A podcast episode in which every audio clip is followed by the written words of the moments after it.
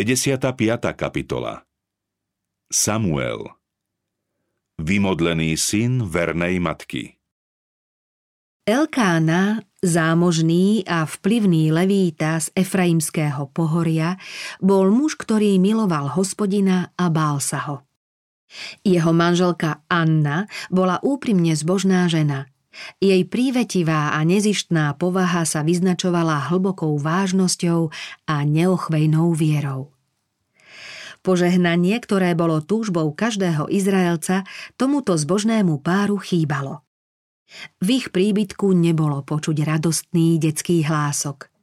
Mužovým prianím bolo, aby jeho meno nezaniklo, a preto, podobne ako v mnohých iných manželstvách, uzavrel druhé manželstvo. No toto rozhodnutie ako zrejmý prejav nedostatku viery v Boha nebolo šťastným riešením. Elkánovi sa síce narodili synovia i céry, ale na úkor manželského šťastia a pohody. Rodinný pokoj bol rozvrátený. Jeho druhá žena Peninná bola žiarlivá a malicherná a v Elkánovej domácnosti sa správala povýšenecky a spupne. Aj keď Anna v ďalšom živote trpela a život sa jej stal beznádejným bremenom, túto skúšku znášala s tichou odovzdanosťou. Elkána verne plnil Božie príkazy.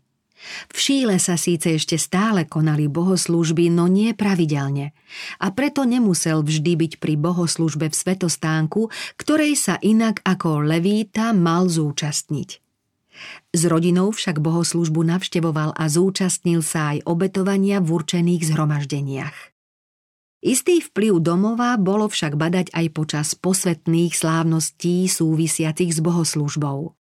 Po prinesení ďakovnej obete sa podľa ustáleného zvyku celá rodina zišla k sviatočnej hostine sprevádzanej veselosťou.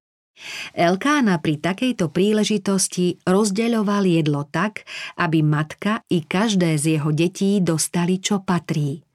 No na znak úcty dával Anne vždy dvojnásobne viac. Tým naznačil, že ju má tak rád, ako by mala aj deti. Toto správanie však vždy podnietilo žiarlivosť druhej ženy, lebo si robila nárok na prednostné postavenie ako Bohom obdarená, pričom sa Anninej bezdetnosti vysmievala ako dôkazu Božej neľúbosti. To sa opakovalo rok čo rok, až to už Anna ďalej nemohla znášať. Keďže svoj žiaľ nevedela ďalej skrývať, rozplakala sa a zo slávnosti odišla. Márne sa ju manžel snažil potešiť. Pýtal sa jej: prečo plačeš? A prečo neješ? Prečo ti je srdce smutné? Nie som ti ja lepší ako 10 synov? Anna nikomu nič nevyčítala. Bremeno, ktorým nechcela nikoho z ľudí zaťažiť, zverila Bohu. Vrúcne ho prosila, aby ju zbavil potupy a aby jej ako vzácny poklad daroval syna, ktorého by rada vychovala pre Hospodina. Slávnostne sľúbila, že ak sa jej prosba splní, svoje dieťa od narodenia zasvetí Bohu. Pristúpila ku vchodu svätostánku a v duševných mukách modlila sa k Hospodinovi a veľmi plakala. Zhovárala sa s Hospodinom bez toho, aby vydávala hlas. V dobe všeobecne skazenej bol takýto prejav veľmi zriedkavý. Bezúzdné holdovanie jedeniu a pitiu nebývalo ničím zvláštnym ani pri náboženských slávnostiach. Keď si veľkňaz Éli Annu všimol, nazdával sa, že vypila viac vína. V snahe pokarhať ju prísne ju oslovil: dokedy sa budeš ešte správať ako opitá? Preber sa zo svojej opilosti. Ohromená a bolestne dotknutá Anna celkom vľúdne odpovedala: nie, pane môj, som žena, ktorej je ťažko na duši. Nepila som ja víno ani iný opojný nápoj, ale vylievala som si dušu pred Hospodinom. Nepokladaj svoju služobnicu za naničhodnicu, lebo od veľkého žiaľu a zármutku hovorila som až doteraz. Veľkňaz ako Boží muž bol hlboko dojatý a namiesto ďalších výčitiek vyslovil požehnanie: choď v pokoji a Boh Izraela nech ti splní to, o čo si ho prosila. Modlitba Annina bola vypočutá. Dostala dar, za ktorý sa tak vrúcne modlila. Svojmu dieťaťu dala meno Samuel, vyprosený od Hospodina. Len čo chlapec dosiahol vek odlúčenia od matky, Anna splnila svoj sľub, aj keď svoje dieťa milovala hlbokou láskou materinského srdca. Sledovala jeho rast, počúvala jeho detský štebot a jej láska k nemu zo dňa na deň rástla. Bol to jej jediný syn, ktorého jej darovalo nebo. Prijala ho ako poklad zasvetený Bohu a darcu nechcela pripraviť o to, čo mu patrí.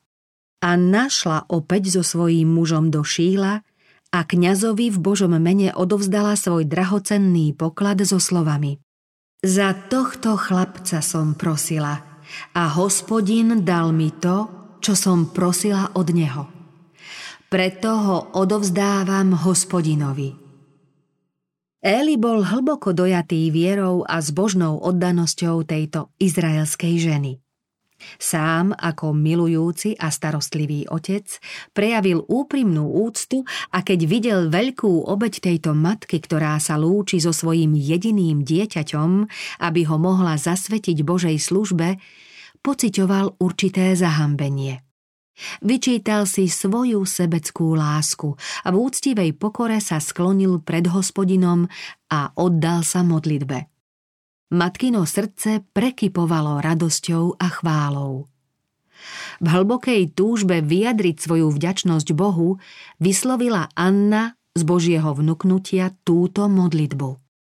Plesá mi srdce v Hospodinovi, vyvýšil sa v Hospodinovi môj roh. Ústa sa mi rozšírili proti mojim nepriateľom, lebo sa radujem z tvojej pomoci.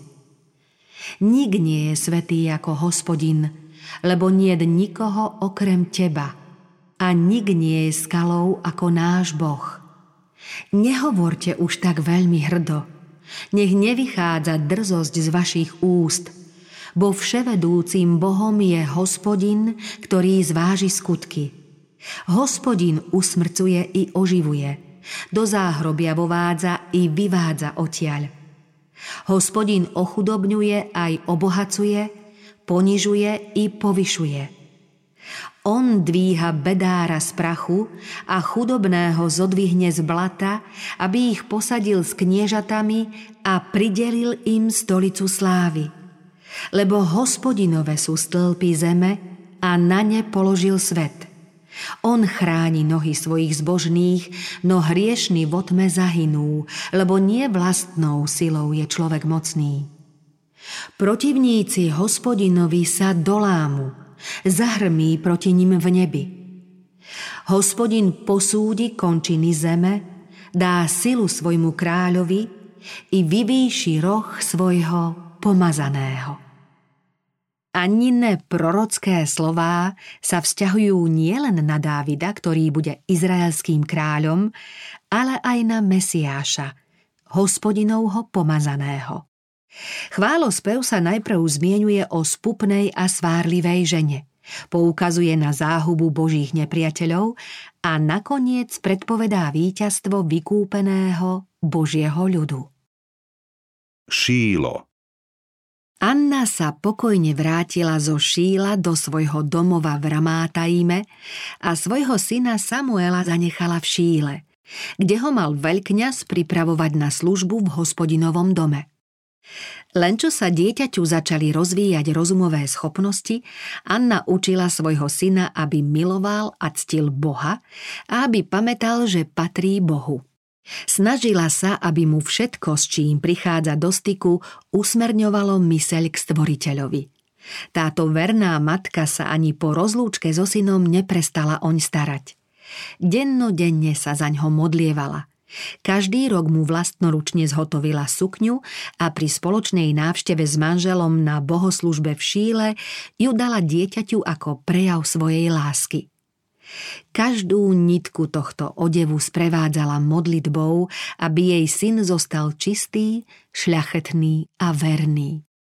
Nežiadala preňho svetskú slávu, ale vrúcne prosila o to, čím človeka povyšuje nebo, aby mohol prispieť na Božiu slávu a bol požehnaním svojim blížnym.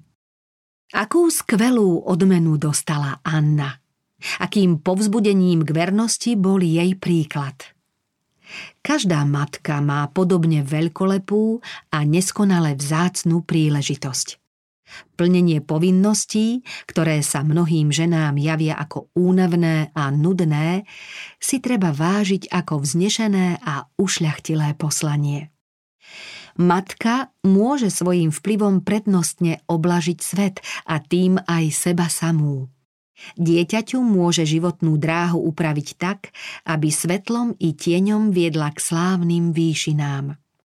Smie dúfať, že povahu svojich detí bude podľa nebeského vzoru stvárňovať práve vtedy, ak sa sama vynasnaží žiť podľa Kristovho učenia.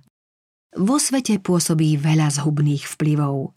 Vrtkavá móda a svetské mravy silne ovplyvňujú mládež.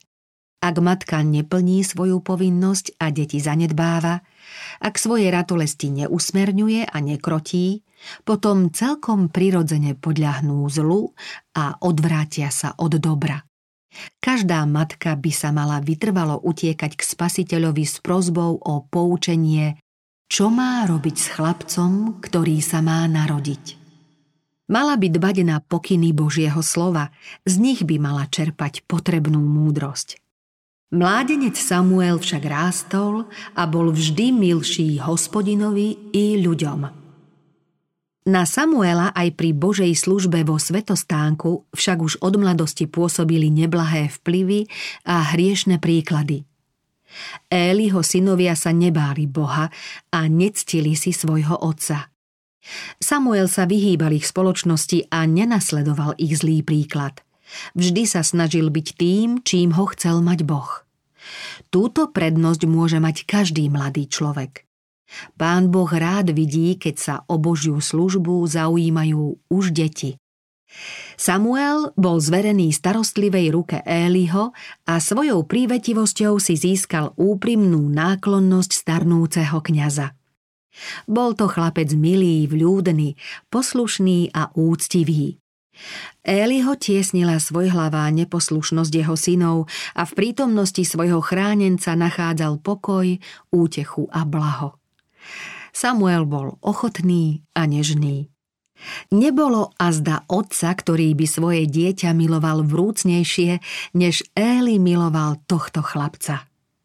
Bolo to zvláštne, že medzi najvyšším sudcom národa a dieťaťom mohol vzniknúť taký čistý a vrelý vzťah. Keď na Éliho doľahli útrapy staroby, keď začal pociťovať úzkosť i ľútosť nad zhýralým životom svojich synov, útechu nachádzal pri Samuelovi. Nebolo zvykom, aby levíti začali konať svoju službu pred dovršením 25. roku svojho veku. Samuel však bol výnimkou z tohto pravidla. Každým rokom mu boli zverené významnejšie povinnosti. Napriek tomu, že bol ešte len dieťa, nosil už ľanový efód na znamenie, že je zasvetený službe v svetostánku. Napriek svojej mladosti pri nástupe do služby v svetostánku už vtedy vykonával určité bohoslužobné úkony zodpovedajúce jeho schopnostiam. Spočiatku, pravda, len tie nenáročné, aj keď nie vždy príjemné. Vykonával ich však ochotne a ako najlepšie vedel. Jeho zbožnosť sprevádzala všetky jeho každodenné povinnosti. Veril, že je povolaným Božím služobníkom a svoju prácu pokladal za Božie dielo. Jeho snahy sa stretávali s uznaním, pretože vyvierali z lásky k Bohu a z úprimnej túžby splniť Božiu vôľu. Tak sa stal Samuel spolupracovníkom Pána neba i zeme. Hospodin ho obdaril schopnosťami, aby pre Izrael mohol vykonať veľké dielo. Keby rodičia viedli deti k tomu, aby svoje každodenné drobné povinnosti prijímali ako úlohu od Boha v jeho škole, kde sa majú naučiť verne a svedomito slúžiť, o čo radostnejšia a vznešenejšia by im pripadala ich práca.